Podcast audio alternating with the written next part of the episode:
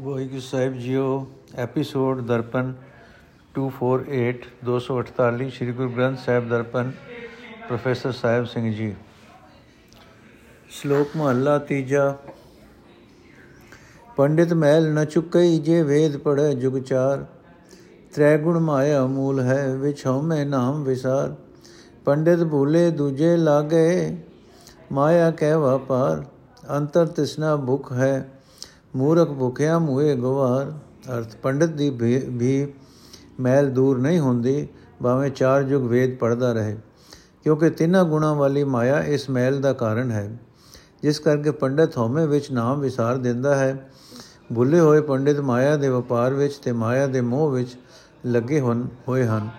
ਉਹਨਾਂ ਦੇ ਅੰਦਰ ਤ੍ਰਿਸ਼ਨਾ ਹੈ, ਭੁੱਖ ਹੈ, ਗਵਾਰ, ਮੂਰਖ ਭਲ, ਭੁੱਲੇ ਹੀ ਮਰ ਗਏ ਹਨ।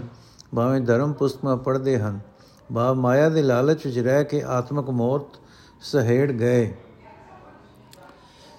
ਸਤਗੁਰ ਸੇਵੀਐ ਸੁਖ ਪਾਇਆ, ਸੱਚੇ ਸ਼ਬਦ ਵਿਚਾਰ। ਅੰਦਰੋਂ ਤ੍ਰਿਸ਼ਨਾ ਭੁੱਖ ਗਈ, ਸੱਚੇ ਨਾਏ ਪਿਆਰ। ਨਾਨਕ ਨਾਮ ਰਤੇ ਸਹਜੇ ਰਜੇ ਜਿਨਾ ਹਰ ਰਾਖਿਆ ਉਰਧਾਰ ਅਰਥ, ਸਤਗੁਰ ਦੇ ਦੱਸੇ ਰਾਹ ਤੇ ਤੁਰਿਆ ਤੇ ਸੱਚੇ ਸ਼ਬਦ ਵਿੱਚ ਵਿਚਾਰ ਕੀਤਿਆਂ ਸੁਖ ਮਿਲਦਾ ਹੈ। ਸੱਚੇ ਨਾਮ ਵਿੱਚ ਪਿਆਰ ਕਰਨ ਨਾਲ ਅੰਦਰੋਂ ਤ੍ਰਿਸ਼ਨਾ ਤੇ ਭੁੱਖ ਦੂਰ ਹੋ ਜਾਂਦੀ ਹੈ। ਇਹ ਨਾਨਕ, ਜੋ ਮਨੁੱਖ ਨਾਮ ਵਿੱਚ ਰੰਗੇ ਹੋਏ ਹਨ ਤੇ ਜਿਨ੍ਹਾਂ ਨੇ ਹਰੀ ਨੂੰ ਹਿਰਦੇ ਵਿੱਚ ਪਰੋਇਆ ਹੋਇਆ ਹੈ, ਉਹ ਆਤਮਕ ਅਡੋਲਤਾ ਵਿੱਚ ਟਿਕ ਕੇ ਸੰਤੋਖੀ ਹੋ ਗਏ ਹਨ। ਮਹਲਾ ਤੀਜਾ। ਮਨਮੁਖ ਹਰ ਨਾਮ ਨਾ ਸੇਵਿਆ, ਦੁਖ ਲੱਗਾ ਬਹੁਤਾ ਆਏ। ਅੰਤਰ ਅਗਿਆਨ ਅੰਧੇਰ ਹੈ, ਸੁਧ ਨ ਕਾਈ ਪਾਏ। ਮਨਟ ਸਹਿਜ ਨ ਬੀਜਿਓ, ਭੁੱਖਾ ਕੀ ਅੱਗੇ ਖਾਏ।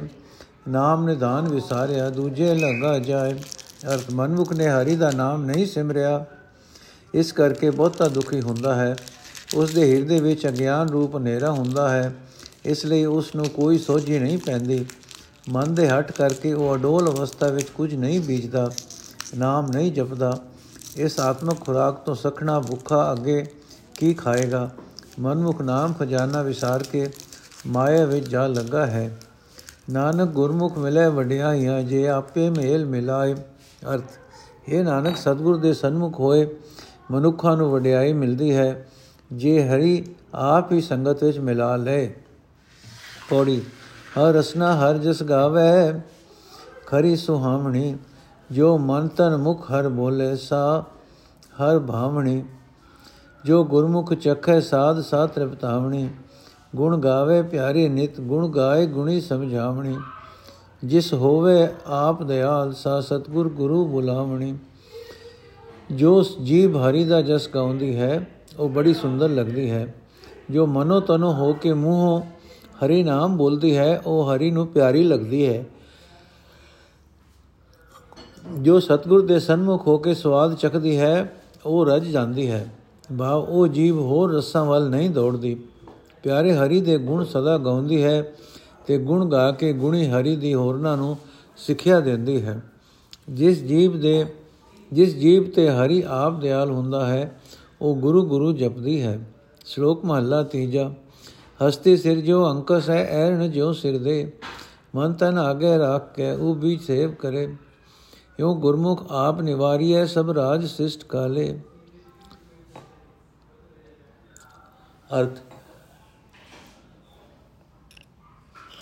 ਜਿਵੇਂ ਹਾਥੀ ਦੇ ਸਿਰ ਤੇ ਕੁੰਡਾ ਹੈ ਤੇ ਜਿਵੇਂ ਐਰਨ ਵਦਾਨ ਹੇਠਾਂ ਸਿਰ ਦਿੰਦੀ ਹੈ, ਤਿਵੇਂ ਸਰੀਰ ਤੇ ਮਨ ਸਤਿਗੁਰੂ ਨੂੰ ਅਰਪਣ ਕਰਕੇ ਸਾਵਧਾਨ ਹੋ ਕੇ ਸੇਵਾ ਕਰੋ।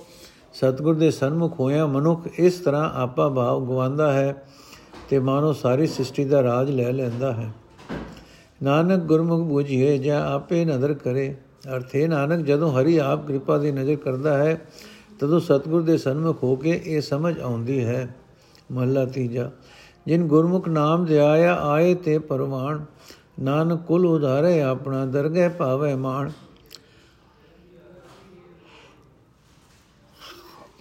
ਅਰਥ ਸੰਸਾਰ ਵਿੱਚ ਆਏ ਉਹ ਮਨੁੱਖ ਕਬੂਲ ਹਨ, ਜਿਨ੍ਹਾਂ ਨੇ ਸਤਿਗੁਰ ਦੇ ਦੱਸੇ ਰਾਹ ਤੇ ਤੁਰ ਕੇ ਨਾਮ ਸਿਮਰਿਆ ਹੈ। ਇਹ ਨਾਨਕ, ਉਹ ਮਨੁੱਖ ਆਪਣੀ ਕੁਲ ਨੂੰ ਤਾਰ ਲੈਂਦੇ ਹਨ ਤੇ ਆਪ ਦਰਗਾਹ ਵਿੱਚ ਆਦਰ ਪਾਉਂਦੇ ਹਨ। ਪੌੜੀ ਗੁਰਮੁਖ ਸਖੀਆਂ ਸਿੱਖ ਗੁਰੂ ਮੇ ਲਾਈਆਂ ਇੱਕ ਸੇਵਕ ਗੁਰ ਪਾਸ, ਇੱਕ ਗੁਰ ਕਾਰੇ ਲਾਈਆਂ ਜਿਨ੍ਹਾਂ ਗੁਰ ਪਿਆਰਾ ਮਨ ਚੇਤੇ ਨ ਭਾਉ ਗੁਰੂ ਦੇਵਾਈਆਂ ਗੁਰ ਸਿੱਖਾਂ ਏਕੋ ਪਿਆਰ, ਗੁਰ ਮਿੱਤਾ ਪੁੱਤਾ ਭਾਈਆਂ ਗੁਰ ਸਤਗੁਰ ਬੋਲੋ, ਸਭ ਗੁਰੂ ਆਖ ਗੁਰੂ ਜੀਵਾਈਆਂ ਹਰ ਸਤਗੁਰ ਨੇ ਗੁਰਮੁਖ ਸਿੱਖ ਰੂਪ ਸਹੇਲਿਆ ਆਪੋ ਵਿੱਚ ਮਿਲਦੀਆਂ ਹਨ। ਸਤਗੁਰ ਨੇ ਗੁਰਮੁਖ ਸਿੱਖ ਸਤਗੁਰ ਦੇ ਗੁਰਮੁਖ ਸਿੱਖ ਰੂਪ ਸਹੇਲੀਆਂ ਆਪੋ ਵਿੱਚ ਮਿਲਦੀਆਂ ਹਨ।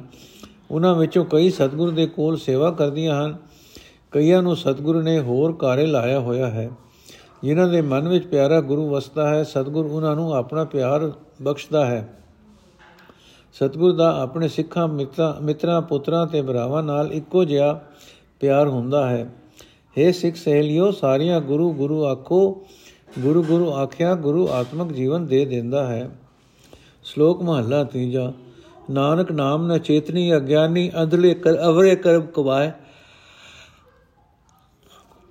ਜਮਦਰ ਬੱਦੇ ਮਾਰੀਐ, ਫਿਰ ਵਿਸਟਾ ਮਾਏ ਪਚਾਏ ਅਰਥ, ਹੈ ਨਾਨਕ ਅੰਨੇ ਅਗਿਆਨੀ ਨਾਮ ਨਹੀਂ ਸਿਮਰਦੇ, ਤੇ ਹੋਰ ਹੋਰ ਕੰਮ ਕਰਦੇ ਹਨ। ਸਿੱਟਾ ਇਹ ਨਿਕਲਦਾ ਹੈ ਕਿ ਜਮ ਦੇ ਦਰ ਤੇ ਬੱਦੇ ਮਾਰ ਖਾਂਦੇ ਹਨ, ਤੇ ਫਿਰ ਵਿਕਾਰ ਰੂਪ ਵਿਸਟੇ ਵਿੱਚ ਸੜਦੇ ਹਨ। ਮਹਲਾ ਤੀਜਾ, ਨਾਨਕ ਸਤਗੁਰ ਸੇਵੈ ਆਪਣਾ, ਸੇ ਜਨ ਸੱਚੇ ਪਰਵਾਨ ਹਰ ਕੇ ਨਾਏ ਸਮਾਏ ਰਹੇ, ਚੂਕਾ ਆਵਣ ਜਾਣ। ਅਰਥੇ ਨਾਨਕ ਜੋ ਮਨੁੱਖ ਆਪਣੇ ਸਤਗੁਰ ਦੀ ਦਰਸ਼ੀ ਕਾਰ ਕਰਦੇ ਹਨ, ਉਹ ਮਨੁੱਖ ਸੱਚੇ ਤੇ ਕਬੂਲ ਕਬੂਲ ਹਨ। ਉਹੀ ਹਰੀ ਦੇ ਨਾਮ ਵਿੱਚ ਲੀਨ ਰਹਿੰਦੇ ਹਨ ਤੇ ਉਹਨਾਂ ਦਾ ਜਮਣਾ ਮਰਨਾ ਮੁੱਕ ਜਾਂਦਾ ਹੈ ਪੌੜੀ। ਧਨ ਸੰਪੈ ਮਾਇਆ ਸੰਚੀਏ ਅੰਤੇ ਦੁਖਦਾਈ ਘਰ ਮੰਦਰ ਮਹਿਲ ਸਵਾਰੀਏ ਕਿਛ ਸਾਥ ਨ ਜਾਈ। ਹਰ ਰੰਗੀ ਤੁਰੇ ਨਿਤ ਪਾਲੀਏ ਕਿਤੇ ਕਾਮ ਨ ਆਈ। ਜਨ ਲਾਵੋ ਚਿਤ ਹਰ ਨਾਮ ਸਿਓ ਅੰਤ ਹੋਏ ਸਖਾਈ। ਜਨ ਨਾਨਕ ਨਾਮ ਧਿਆਇਆ, ਗੁਰਮੁਖ ਸੁਖ ਪਾਈ। ਅਰਥ, ਧਨ ਦੌਲਤ ਤੇ ਮਾਇਆ ਇਕੱਠੀ ਕਰੀਦੀ ਹੈ, ਪਰ ਅਮੀਰ ਨੂੰ ਦੁਖਦਾਈ ਹੁੰਦੀ ਹੈ। ਘਰ ਮੰਦਰ ਤੇ ਮਹਿਲ ਬਣਾਈਦੇ ਹਨ, ਪਰ ਕੁਝ ਨਾਲ ਨਹੀਂ ਜਾਂਦਾ। ਕਈ ਰੰਗਾਂ ਦੇ ਘੋੜੇ ਸਦਾ ਪਾਲੀਦੇ ਹਨ, ਪਰ ਕਿਸੇ ਕੰਮ ਨਹੀਂ ਆਉਂਦੇ। हे ਭਾਈ ਸਜਣੋ, ਹਰੀ ਦੇ ਨਾਮ ਨਾਲ ਚਿਤ ਜੋੜੋ, ਜੋ ਅਖੀਰ ਨੂੰ ਸਾਂਝ, ਸਾਥੀ ਬਣੇ। हे ਦਾਸ ਨਾਨਕ, ਜੋ ਮਨੁੱਖ ਨਾਮ ਸਿਮਰਦਾ ਹੈ, ਉਹ ਸਤਗੁਰ ਦੇ ਸਨਮੁਖ ਰਹਿ ਕੇ ਸੁਖ ਪਾਉਂਦਾ ਹੈ। ਸ਼ਲੋਕ ਮਹੱਲਾ ਤੀਜਾ, ਬਿਨ ਕਰ ਮੈਂ ਨਾਉ ਨ ਪਾਈਐ, ਪੂਰੇ ਕਰਮ ਪਾਇਆ ਜਾਏ। ਨਾਨਕ ਨਦਰ ਕਰੇ ਜੇ ਆਪਣੀ, ਤਾਂ ਗੁਰਮਤ ਮੇਲ ਮਿਲਾਏ। ਅਰਥ ਪੂਰੀ ਮੇਰ ਦੁਆਰਾ ਹਰੀ ਨਾਮ ਲਭ ਸਕਦਾ ਹੈ ਮੇਰ ਤੋਂ ਬਿਨਾ ਨਾਮ ਨਹੀਂ ਮਿਲਦਾ। ਇਹ ਨਾਨਕ, ਜੇ ਹਰੀ ਆਪਣੀ ਕਿਰਪਾ ਦ੍ਰਿਸ਼ਟੀ ਕਰੇ, ਤਾਂ ਸਤਗੁਰ ਦੀ ਸਿੱਖਿਆ ਵਿੱਚ ਲੀਨ ਕਰਕੇ ਮਿਲਾ ਲੈਂਦਾ ਹੈ। ਮਹਲਾ ਪਹਿਲਾ, ਇੱਕ ਦਜਾ, ਇੱਕ ਦਜੀਐ, ਇੱਕ ਦਜੈ, ਇੱਕ ਦਬੀਐ, ਇੱਕ ਨਾ ਕੁੱਤੇ ਖਾਏ, ਇੱਕ ਪਾਣੀ ਵਿੱਚ ਉਸਟੀਐ, ਇੱਕ ਵੀ ਫਿਰ ਹਸਣ ਪਾਏ। ਨਾਨਕ ਏਵ ਨ ਜਾਪੇ, ਕਿੱਥੇ ਜਾਏ ਸਮਾਏ। ਅਰਥ, ਮਰਨ ਤੋਂ ਕੋਈ ਸਾੜੇ ਜਾਂਦੇ ਹਨ, ਮਰਨ ਤੇ ਕੋਈ ਸਾੜੇ ਜਾਂਦੇ ਹਨ, ਕੋਈ ਦੱਬੇ ਜਾਂਦੇ ਹਨ, ਇਕਨਾਂ ਨੂੰ ਕੁੱਤੇ ਖਾਂਦੇ ਹਨ, ਕੋਈ ਜਲ ਪ੍ਰਵਾਹ ਕੀਤੇ ਜਾਂਦੇ ਹਨ ਤੇ ਕੋਈ ਸੁੱਕੇ ਖੂਹ ਵਿੱਚ ਰੱਖੇ ਜਾਂਦੇ ਹਨ। ਪਰ ਹੈ ਨਾਨਕ, ਸਰੀਰ ਦੇ ਇਸ ਸਾੜਨ ਦੱਬਣ ਆਦਿਕ ਨਾਲ ਇਹ ਨਹੀਂ ਪਤਾ ਲੱਗ ਸਕਦਾ ਕਿ ਰੂਹਾਂ ਕਿੱਥੇ ਜਾ ਵਸਦੀਆਂ ਹਨ। ਪੌੜੀ ਤਿਨ ਕਾ ਖਾਦਾ ਪੈਦਾ ਮਾਇਆ ਸਭ ਪਵਿੱਤਰ ਹੈ, ਜੋ ਨਾਮ ਹਰ ਰਾਤੇ। ਤਿਨ ਕੇ ਘਰ ਮੰਦਰ ਮਹਿਲ ਸਰਾਈ ਸਭ ਪਵਿੱਤ ਹੈ, ਜਿਨ ਗੁਰਮੁਖ ਸੇਵਕ ਸਿੱਖ ਅਭਿਆਗਤ ਜਾਏ ਵਰਸਾਤੇ। ਅਰਥ, ਜੋ ਮਨੁੱਖ ਹਰੀ ਦੇ ਨਾਮ ਵਿੱਚ ਰੰਗੇ ਹੋਏ ਹਨ ਉਹਨਾਂ ਦਾ ਮਾਇਆ ਨੂੰ ਵਰਤਣਾ, ਖਾਣਾ, ਪਹਿਨਣਾ ਸਭ ਕੁਝ ਪਵਿੱਤਰ ਹੈ। ਉਹਨਾਂ ਦੇ ਘਰ ਮੰਦਰ ਮਹਿਲ ਤੇ ਸਰਾਵਾਂ ਸਭ ਪਵਿੱਤਰ ਹਨ, ਜਿਨ੍ਹਾਂ ਵਿੱਚੋਂ ਗੁਰਮੁਖ ਸੇਵਕ ਸਿੱਖ ਤੇ ਅਭਿਆਗਤ ਜਾ ਕੇ ਸੁਖ ਲੈਂਦੇ ਹਨ। ਤਿਨ ਕੇ ਤੁਰੇ ਜੀਨ ਖੁਰਗੀਰ, ਸਭ ਪਵਿੱਤ ਹੈ ਜਿਨ ਗੁਰਮੁਖ ਸਿੱਖ ਸਾਧ ਸੰਤ ਸੜ ਜਾਤੇ ਚੜ ਜਾਤੇ। ਤਿਨ ਕੇ ਕਰਮ ਧਰਮ ਕਾਰੇ ਸਭ ਪਵਿੱਤ ਹੈ, ਜੋ ਬੋਲੇ ਹਰ ਹਰ ਨਾਮ ਰਾਮ ਰਾ ਹੋ, ਬੋਲੇ ਹਰ ਹਰ ਰਾਮ ਨਾਮ ਹਰ ਸਾਤੇ।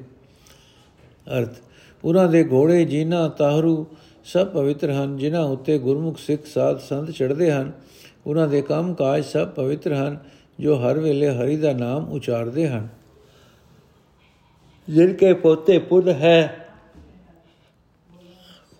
जिन के पोते पुन है जो से गुरमुख सिख गुरु पै जाते ਪਹਿਲੇ ਕੀਤੇ ਕੰਮਾਂ ਅਨੁਸਾਰ ਜਿਨ੍ਹਾਂ ਦੇ ਪੱਲੇ ਭਾਵ ਭਲੇ ਸੰਸਕਾਰ ਰੂਪ ਪੁਨ ਹੈ ਉਹ ਗੁਰਮੁਖ ਸਿੱਖ ਸਤਗੁਰ ਦੀ ਸ਼ਰਨ ਆਉਂਦੇ ਹਨ ਸ਼ਲੋਕ ਮਹੱਲਾ ਤੀਜਾ ਨਾਨਕ ਨਾਮੋਂ ਗੁਥਿਆ ਹਲਤ ਪਲ ਸਭ ਜਾਏ ਜਬ ਤਬ ਸੰਜਮ ਸਭ ਹਿਰ ਲਿਆ ਮੁਠੀ ਦੂਜੇ ਭਾਏ ਜਮਦਰ ਬੱਦੇ ਮਾਰੀਏ ਬਹੁਤੀ ਮਿਲੇ ਸਜਾਏ। ਅਰਥੇ ਨਾਨਕ, ਨਾਮ ਤੋਂ ਖੁੰਝਿਆ ਦਾ ਲੋਕ ਪਰਲੋਕ ਸਭ ਵਿਅਰਥ ਜਾਂਦਾ ਹੈ। ਉਹਨਾਂ ਦਾ ਜਪ ਤਪ ਤੇ ਸੰਜਮ ਸਭ ਖੁਸ਼ ਜਾਂਦਾ ਹੈ ਤੇ ਮਾਇਆ ਦੇ ਮੋਹ ਵਿੱਚ ਉਹਨਾਂ ਦੀ ਮਤ ਠੱਗੀ ਜਾਂਦੀ ਹੈ। ਜਮ ਦੁਆਰ ਤੇ ਬੱਦੇ ਮਾਰੀ ਦੇ ਹਨ ਤੇ ਬੜੀ ਸਜ਼ਾ ਉਹਨਾਂ ਨੂੰ ਮਿਲਦੀ ਹੈ। ਮਹਲਾ ਤੀਜਾ, ਸੰਤਾਂ ਨਾਲ ਵੈਰ ਕਮਾਉਂਦੇ, ਦੁਸ਼ਟਾਂ ਨਾਲ ਵੈ ਮੋਹ ਪਿਆਰ। ਅੱਗੇ ਪਿੱਛੇ ਸੁਖ ਨਹੀਂ, ਮਰ ਜਮੈ ਵਾਰੋ ਵਾਰ। ਤਿਸਨਾ ਕਦੇ ਨਾ 부ਝੇ ਦੁਵਿਧਾ ਹੋਏ ਖੁਆਰ। ਮੂੰਹ ਕਾਲੇ ਤੇ ਨਾਨਿੰਦ ਕਾ ਤਿਤ ਰਾਚੇ, ਤਿਤ ਸੱਚੇ ਦਰਬਾਰ। ਨਾਨਕ ਨਾਮ ਬਿਹੁਣਿਆ ਨਾ ਉਰਵਾਰ ਨਾ ਪਾਰ। ਅਰਥ, ਨਿੰਦਕ ਮਨੁੱਖ ਸੰਤ ਜਨਾਂ ਨਾਲ ਵੈਰ ਕਰਦੇ ਹਨ ਤੇ ਦੁਰਜਨਾਂ ਨਾਲ ਮੋਹ ਪਿਆਰ ਰੱਖਦੇ ਹਨ। ਉਹਨਾਂ ਨੂੰ ਲੋਕ ਪਰਲੋਕ ਵਿੱਚ ਕਿਤੇ ਸੁਖ ਨਹੀਂ ਮਿਲਦਾ।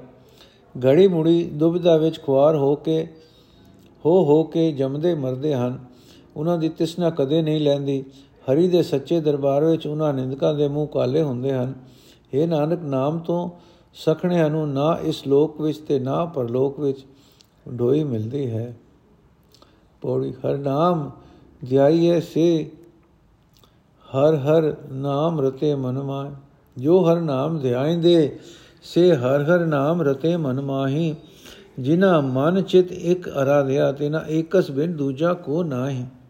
ਅਰਥ, ਜੋ ਮਨੁੱਖ ਹਰੀ ਦਾ ਨਾਮ ਸਿਮਰਦੇ ਹਨ, ਉਹ ਅੰਦਰੋਂ ਹਰੀ ਨਾਮ ਵਿੱਚ ਰੰਗੇ ਜਾਂਦੇ ਹਨ। ਜਿਨ੍ਹਾਂ ਨੇ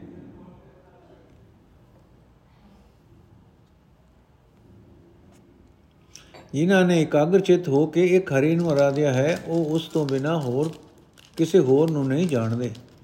ਸੋਈ ਪੁਰਖ ਹਰ ਸੇਵਦੇ ਜਿਨ ਧੁਰਪੁਰ ਮਸਤਕ ਲੇਖ ਲਿਖਾਈ ਹਰ ਕੇ ਗੁਣ ਨਿਤ ਗਾਉਂਦੇ ਹਰ ਗੁਣ ਗਾਏ ਗੁਣੀ ਸਮਝਾਈ ਵਡਿਆਈ ਵੱਡੀ ਗੁਰਮੁਖਾ ਗੁਰ ਪੂਰੇ ਹਰ ਨਾਮ ਸਮਾਹੀ। ਅਰ ਪਿਛਲੇ ਕੀਤੇ ਕੰਮਾਂ ਅਨੁਸਾਰ ਮੁੱਢ ਤੋਂ ਜਿਨ੍ਹਾਂ ਦੇ ਮੱਥੇ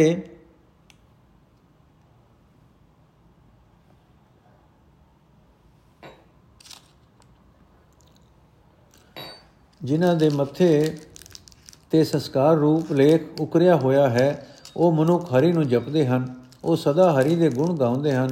ਗੁਣ ਗਾ ਕੇ ਗੁਣਾ ਦੇ ਮਾਲਕ ਹਰੀ ਦੀ ਹੋਰਨਾਂ ਨੂੰ ਸਿੱਖਿਆ ਦਿੰਦੇ ਹਨ। ਗੁਰਮੁਖਾਂ ਵਿੱਚ ਇਹ ਵੱਡਾ ਗੁਣ ਹੈ ਕਿ ਪੂਰੇ ਸਤਿਗੁਰ ਦੀ ਰਾਹੀਂ ਹਰੀ ਦੇ ਨਾਮ ਵਿੱਚ ਲੀਨ ਹੁੰਦੇ ਹਨ। ਸ਼ਲੋਕ ਮਹੱਲਾ ਤੀਜਾ, ਸਤਿਗੁਰ ਕੀ ਸੇਵਾ ਗਾਖੜੀ ਸਿਰ ਦੀਜੈ ਆਪ ਗਵਾਏ, ਸ਼ਬਦ ਮਰੇ ਫਿਰ ਨਾ ਮਰੇ, ਤਾਂ ਸੇਵਾ ਭਵੇ ਸਭ ਥਾਏ। ਅਰ ਸਤਿਗੁਰ ਦੇ ਹੁਕਮ ਵਿੱਚ ਤੁਰਨਾ ਬੜੀ ਔਖੀ ਕਾਰ ਹੈ, ਸਿਰ ਦੇਣਾ ਪੈਂਦਾ ਹੈ ਤੇ ਆਪਾ ਗਵਾ ਕੇ ਸੇਵਾ ਹੁੰਦੀ ਹੈ। ਜੋ ਮਨੁੱਖ ਸਤਿਗੁਰ ਦੀ ਸਿੱਖਿਆ ਦੁਆਰਾ ਸੰਸਾਰ ਵੱਲੋਂ ਮਰਦੇ ਹਨ, ਉਹ ਇਹ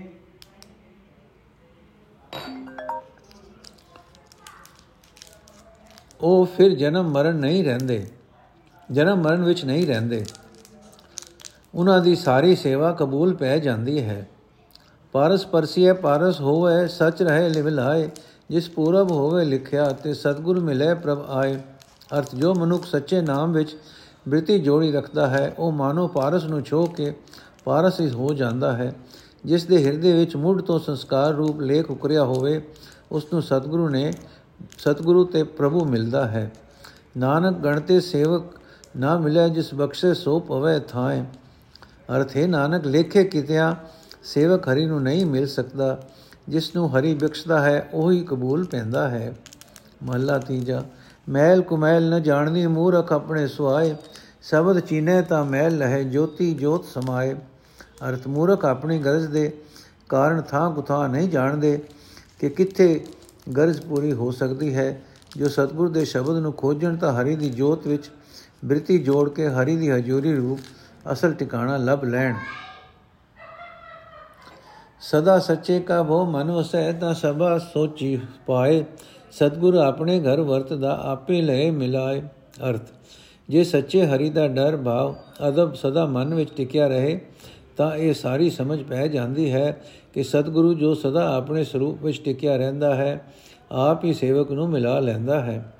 ਨਾਨਕ ਸਤਿਗੁਰ ਮਿਲਿਆ ਸਭ ਪੂਰੀ ਭਈ, ਜਿਸਨੋ ਕਿਰਪਾ ਕਰੇ ਰਜਾਏ। ਪੌੜੀ। ਅਰਥ। हे ਨਾਨਕ, ਜਿਸ ਮਨੁੱਖ ਤੇ ਆਪਣੀ ਰਜ਼ਾ ਵਿੱਚ ਪ੍ਰਭੂ ਮੇਰ ਕਰੇ, ਉਸ ਨੂੰ ਸਤਿਗੁਰ ਮਿਲਿਆ, ਪੂਰਨ ਸਫਲਤਾ ਹੁੰਦੀ ਹੈ ਪੌੜੀ। ਦਨ ਦਨ ਭਾਗ ਤਿਨਾ ਭਗਤ ਜਨਾ, ਜੋ ਹਰ ਨਾਮਾ, ਹਰ ਮੁਕਤ ਕਹਤਿਆਂ। ਦਨ ਦਨ ਭਾਗ ਤਿਨਾ ਸੰਤ ਜਨਾ, ਜੋ ਹਰ ਜਸ ਸ਼ਰਵਣੀ ਸੁਣਤਿਆਂ। ਉਹਨਾਂ ਭਗਤਾਂ ਦੇ ਵੱਡੇ ਭਾਗ ਹਨ, ਜੋ ਮੂੰਹ ਹਰੀ ਦਾ ਨਾਮ ਉਚਾਰਦੇ ਹਨ। ਉਹਨਾਂ ਸੰਤਾਂ ਦੇ ਵੱਡੇ ਭਾਗ ਹਨ, ਜੋ ਹਰੀ ਦਾ ਜਸ ਕੰਨੀ ਸੁਣਦੇ ਹਨ। ਦਨ ਦਨ ਭਾਗ ਤਿਨਾ ਸਾਧ ਜਨਾ ਹਰ ਕੀਰਤਨ ਗਾਏ ਗੁਣੀ ਜਨ ਮਣਤਿਆਂ ਦਨ ਦਨ ਭਾਗ ਤਿਨਾ ਗੁਰਮੁਖ ਮੁਖਾਂ ਜੋ ਗੁਰਸਿੱਖ ਲੈ ਮਨ ਜਿਣਤਿਆਂ ਅਰਥ ਉਹਨਾਂ ਸਾਧ ਜਨਾਂ ਦੇ ਧਨ ਭਾਗ ਹਨ, ਜੋ ਹਰੀ ਦਾ ਕੀਰਤਨ ਕਰਕੇ ਆਪ ਗੁਣਾ ਵਾਲੇ ਬਣਦੇ ਹਨ। ਉਹਨਾਂ ਗੁਰਮੁਖਾਂ ਦੇ ਵੱਡੇ ਭਾਗ ਹਨ, ਜੋ ਸਤਿਗੁਰ ਦੀ ਸਿੱਖਿਆ ਲੈ ਕੇ ਆਪਣੇ ਮਨ ਨੂੰ ਜਿੱਤਦੇ ਹਨ। ਸਭ ਤੋਂ ਵੱਡੇ ਭਾਗ ਗੁਰਸਿੱਖਾਂ ਕੇ ਜੋ ਗੁਰਚਰਣੀ ਸਿੱਖ ਪੜਤਿਆ ਨੋਟ, ਇਸ ਪੌੜੀ ਵਿੱਚ ਦੱਸਿਆ ਹੈ ਕਿ ਅਸਲ ਭਾਗਾਂ ਵਾਲੇ ਉਹ ਮਨੁੱਖ ਹਨ ਜੋ ਆਪਣੀ ਸਿਆਣਪ ਚਤੁਰਾਈ ਛੱਡ ਕੇ ਗੁਰੂ ਦੇ ਦੱਸੇ ਰਾਹ ਤੇ ਤੁਰਦੇ ਹਨ।